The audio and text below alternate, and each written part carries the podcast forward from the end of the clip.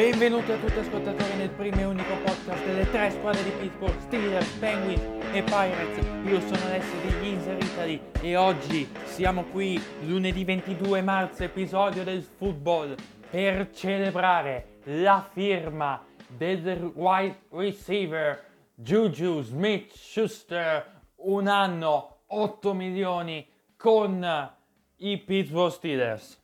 Una notizia che è arrivata nella sera nella sera di sab- sabato scorso, mi sembra, se non ricordo male, o comunque venerdì o comunque gio- pochi giorni fa, e che veramente a me ha reso contentissimo. Abbiamo salvato l'attacco, abbiamo salvato la free agency, abbiamo salvato la faccia e Juju ha dimostrato di non essere un bambino viziato come sembrava dimostrarlo questa stagione. Ma andiamo per ordine.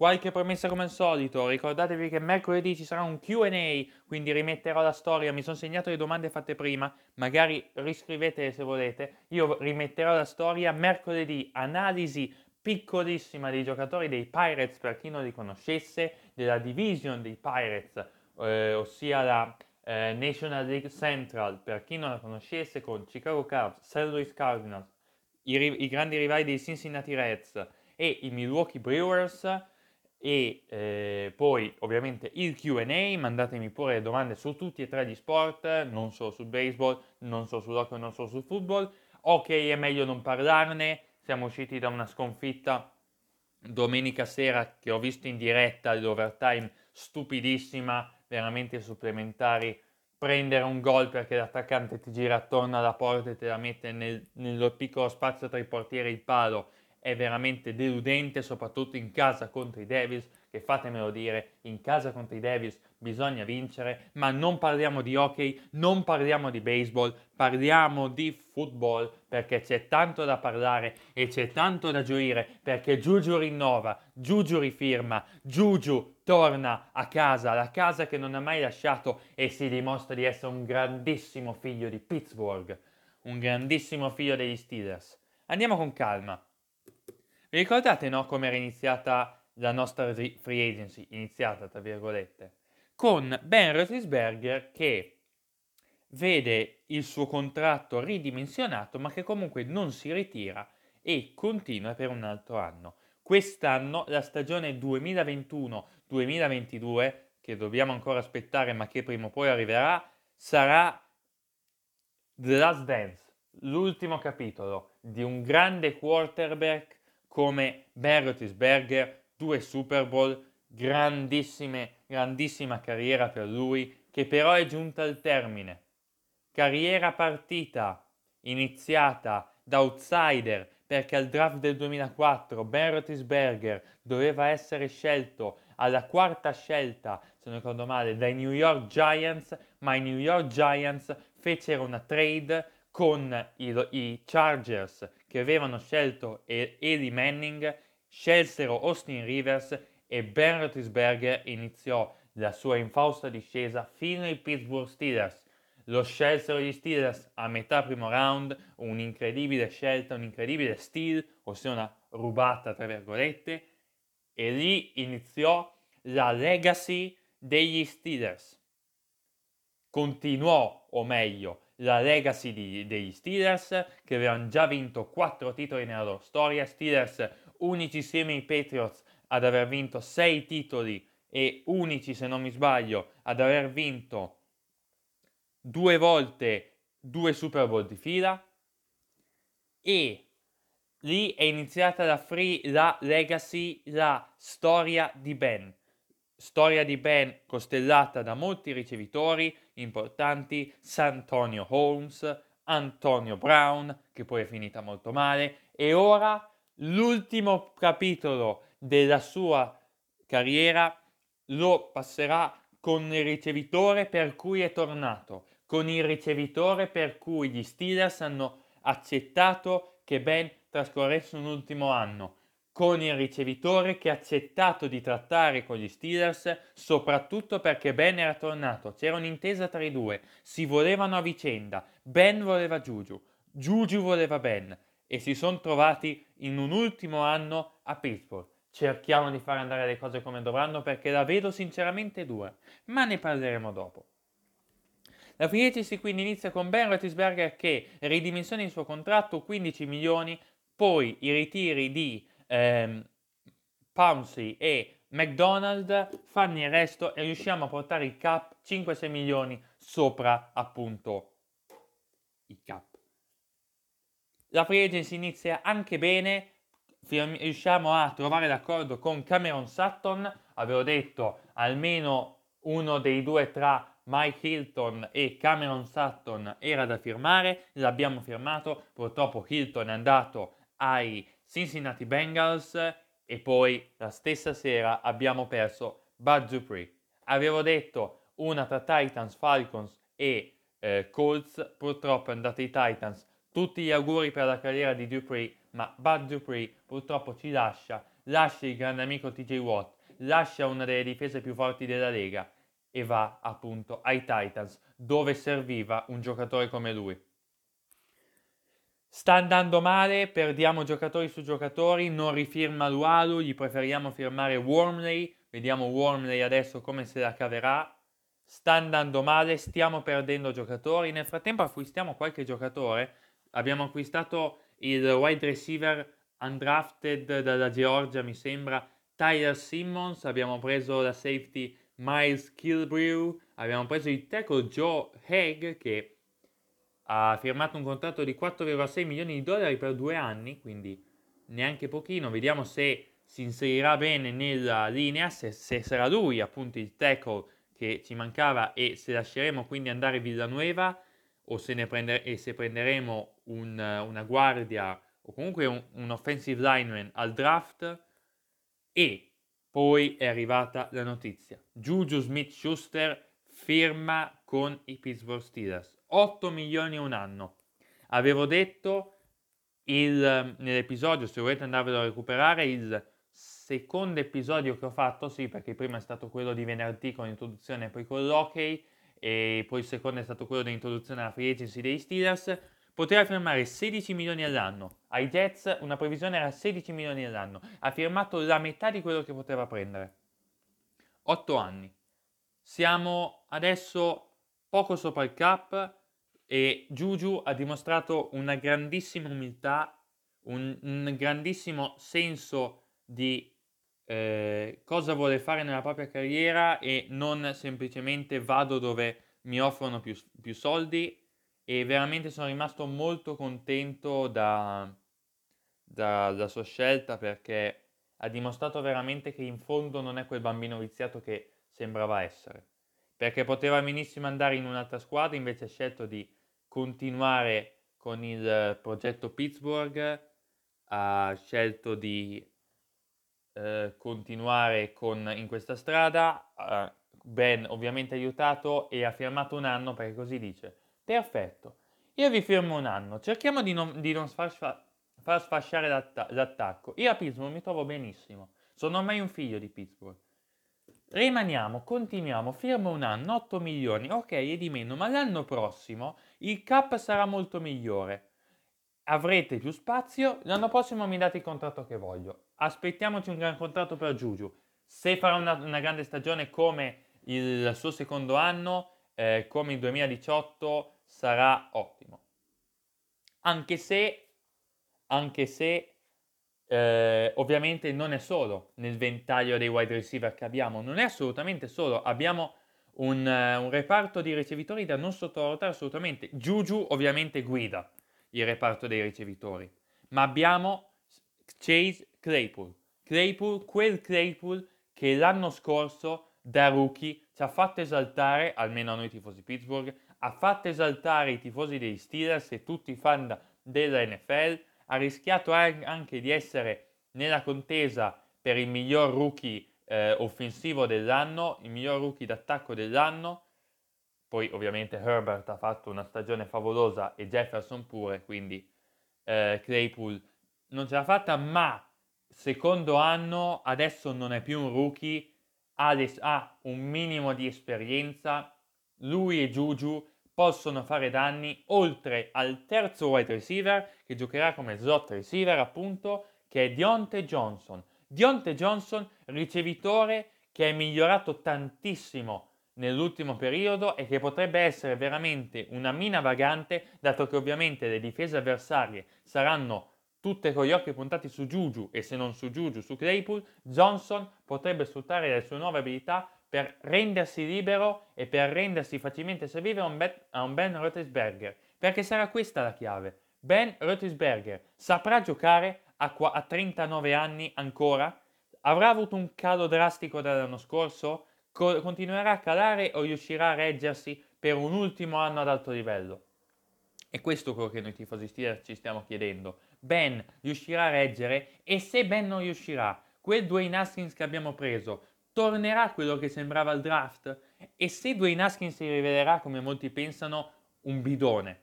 Mason Rudolph riuscirà a essere quello della diciassettesima settimana dello scorso campionato, dove a un certo punto sembrava essere diventato Tom Brady con il numero 2 e la maglia bianco, bianca e gialla?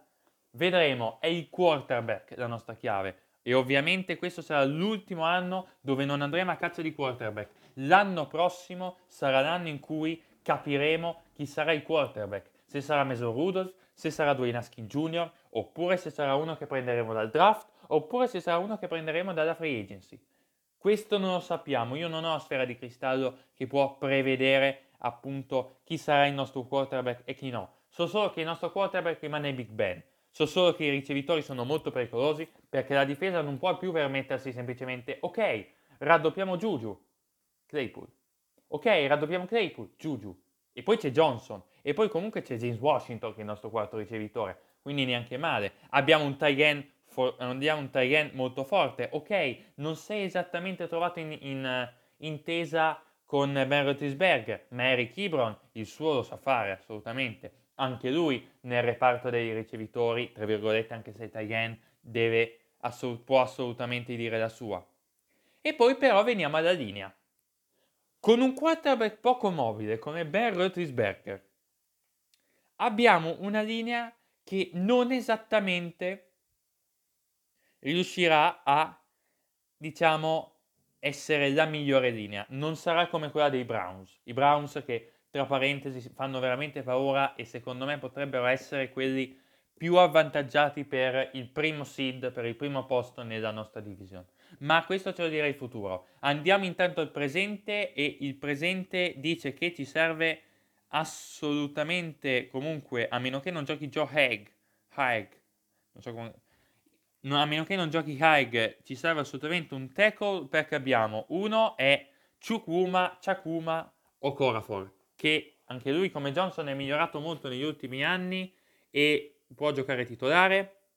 Eh, guardia sinistra abbiamo Kevin Dodson, a meno che non draftiamo uno. Eh, centro BJ Finney, stesso caso. Guardia destra abbiamo invece David De Castro e lì siamo a posto. In attesa del, di sapere se Villanueva tornerà o meno. 33 anni, comincia già a essere veramente sul piede del tramonto, ma Villanueva è sempre stato un gran giocatore per gli Steelers e quindi potremmo assolutamente concedergli un ultimo anno per poi rinnovare. E dobbiamo fare, come ho detto nello scorso episodio, dobbiamo fare un, un aggiustamento con calma. Noi siamo arrivati ormai a fine ciclo. Il ciclo di Big Ben Roethlisberger è quasi finito, manca un anno. Questo sarà l'ultimo anno. Dopo non dobbiamo stravolgere la squadra, dobbiamo fare quei piccoli aggiustamenti, mettere quei piccoli mattoncini dove noi ci risolviamo la questione e dove noi riusciamo a rimanere competitivi non per il Super Bowl, ma per i playoff. Facciamo esperienza. Andiamo inoltre a un altro e l'ultimo reparto che mi è rimasto doloroso, dove appunto è il reparto del running back, dove abbiamo Benny Snell per ora in attesa di sapere cosa eh, James Conner farà e dove James Conner andrà, però abbiamo Benny Snell come primo eh, running back, ma non è che abbia convinto tantissimo, quindi vedremo se draftarne magari uno nei round più, nei round più bassi del draft oppure eh, tenere, provare a tenere Benny Snell, dato che si è dimostrato che il running game degli Steelers non fosse esattamente la prima arma di Mike Tomlin e di ovviamente Roethlisberger. Passiamo alla difesa, difesa che ha visto partire Dupree, ha visto partire Hilton, ha visto partire vari giocatori, andiamo alla linea di difesa dove comunque teniamo eh, eh, Stefan Tweet e Cameron Hayward come defensive end, Cameron Hayward e Stefan Tweet proveranno sempre a fare eh, il disastro come ha sempre fatto, disastro nel senso buono per noi ovviamente, rimane ovviamente TJ Watt, difensore dell'anno AFC, sempre nel lato debole per loro, per l'attacco, pronto a fare un'altra stagione a 26 anni e nel pieno della sua carriera, quindi non è vecchio come il fratello JJ Watt che stava per venire da noi, ma se volete la mia opinione non ci serviva, dovevamo pensare ad altre cose anche perché ha firmato un super contratto con eh, un gran contratto con gli Arizona Cardinals, quindi sta bene lì dove sta in NFC, noi pensiamo alla AFC e quindi abbiamo eh, come ehm, eh, linebacker dal, dal lato forte sostituire Bud Dupree per ora Alex Highsmith, i linebacker eh, abbiamo eh, Marcus Allen e Devin Bush, dato che eh, comunque vedremo adesso cosa fare. Magari un linebacker ci serve effettivamente. Forse, siccome abbiamo ancora 1-2 milioni sopra il cap, potremmo dover prendere un linebacker per eh, appunto appunto colmare quel mattoncino che ci manca in difesa. Forse potrebbe essere necessario. Vedremo cosa decideranno di fare i, i nostri dirigenti. Nel frattempo andiamo al, eh, dif- alla secondary, ossia a cornerback e safety, di- i defensive back, dove abbiamo eh, cornerback Joe Hayden e Cameron Sutton, ottimo, e eh, safety Minka Fitzpatrick, 24 anni, ma grandissimo giocatore, e Terrell Edmonds che potremmo appunto sostituire. Eh, kicker sempre Chris Boswell, punter sempre eh, Waitman e quindi andiamo. Manca tantissimo, ovviamente siamo a marzo, la stagione inizia a settembre, questa dovrebbe essere stata una puntata più corta del solito, adesso viene fuori una puntata di un'ora, no, non credo.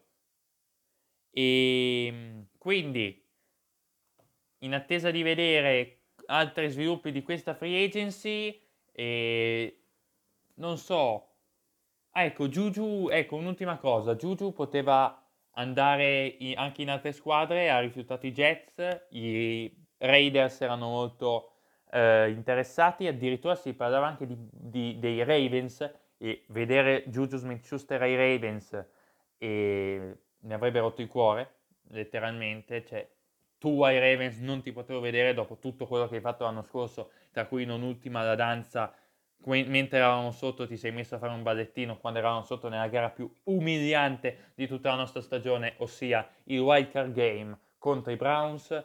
Eh, quindi, caro Juju, ammesso che te possa sentirmi dall'altra parte dell'Oceano Atlantico, mi raccomando, hai firmato un contratto di 8 milioni, niente più balletti, con, balletti sul logo del team, niente più Corvette Corvette. Limitiamoci, perché quando balliamo sul logo degli altri team, quando gli altri team vengono... Ehm, vengono offesi in questo modo, se la prendono male ed è come se giocassero al doppio perché è una legge non scritta, manca di rispetto al team avversario, il team avversario te la mette in end zone per non uscire dallo scorrile. Perché vi ricordate ai playoff di una decina di anni fa, quando i Titans avevano pestato la Terrible Towel, il nostro simbolo, e quando nostro appunto dico di Pittsburgh tifosi la nostra bandiera, l'asciugamano gialla, simbolo di tutti i tifosi Steelers. Magari in un prossimo episodio vi racconterò la storia, vi racconterò la storia nell'episodio appunto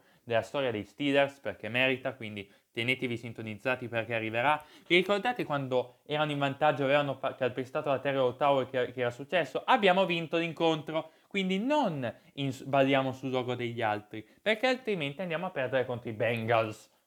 Quindi evitiamo di perdere contro i Bengals, evitiamo di ballare contro i Browns, evitiamo di dire i Browns sono sempre i Browns, perché i Browns sono sempre i Browns, questo è vero e non c'è neanche bisogno di dirlo, ma miracolosamente una volta ci hanno battuti, quindi evitiamo di dirlo. Esco dal mio personaggio Yinzer, dal mio personaggio tifoso e ovviamente non ci hanno battuto solo per fortuna, ma perché la linea offensiva ha fatto un ottimo lavoro, hanno fatto un ottimo lavoro in difesa perché ci hanno intercettato tutti i passaggi corti che faceva Ben. Mike Tomlin si è svegliato e ha detto: Ma sai che c'è? Forse dovremmo cambiare. Forse in difesa non dovremmo marcare così, dovremmo blizzare un pochino, dovremmo mettere pressione a Baker Mayfield, dovremmo marcare meglio, non lasciare Chubb e Hunt completamente liberi e dargli completamente tutto il nostro campo. Forse, ma si è svegliato troppo tardi e sul quarto e uno, ma perché no? Panti- pantiamo. Come pantiamo? Dobbiamo dare il tutto per tutto. Stiamo per buttare via l'ultimo anno in cui possiamo vincere il Super Bowl e te panti?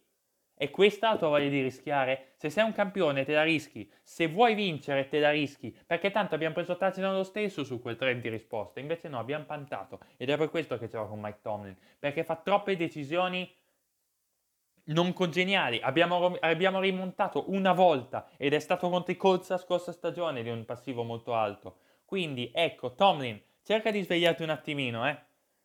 Detto questo e fatto passare mio, la mia anima Yinzer, io direi che eh, chiedo scusa a tutti i tifosi Browns che ho offeso, in realtà non, non, volevo, non volevo offendere nessuno e anzi voglio marcare sulla rivalità perché per me se, anche se sei italiano, se tifi una squadra devi impersonarti anche nelle rivalità. Detto questo, Alessio di, Yinz, di Italy vi dà eh, l'appuntamento a mercoledì 24 marzo eh, dove parleremo appunto dei Pirates e dove finalmente parleremo della stagione Major League Baseball che sta per iniziare, almeno abbiamo il baseball e l'hockey che ci accompagneranno fino al football. Io vi saluto, vi auguro una buona giornata, buon football, buon baseball, buon hockey e, e forza squadre di Pittsburgh.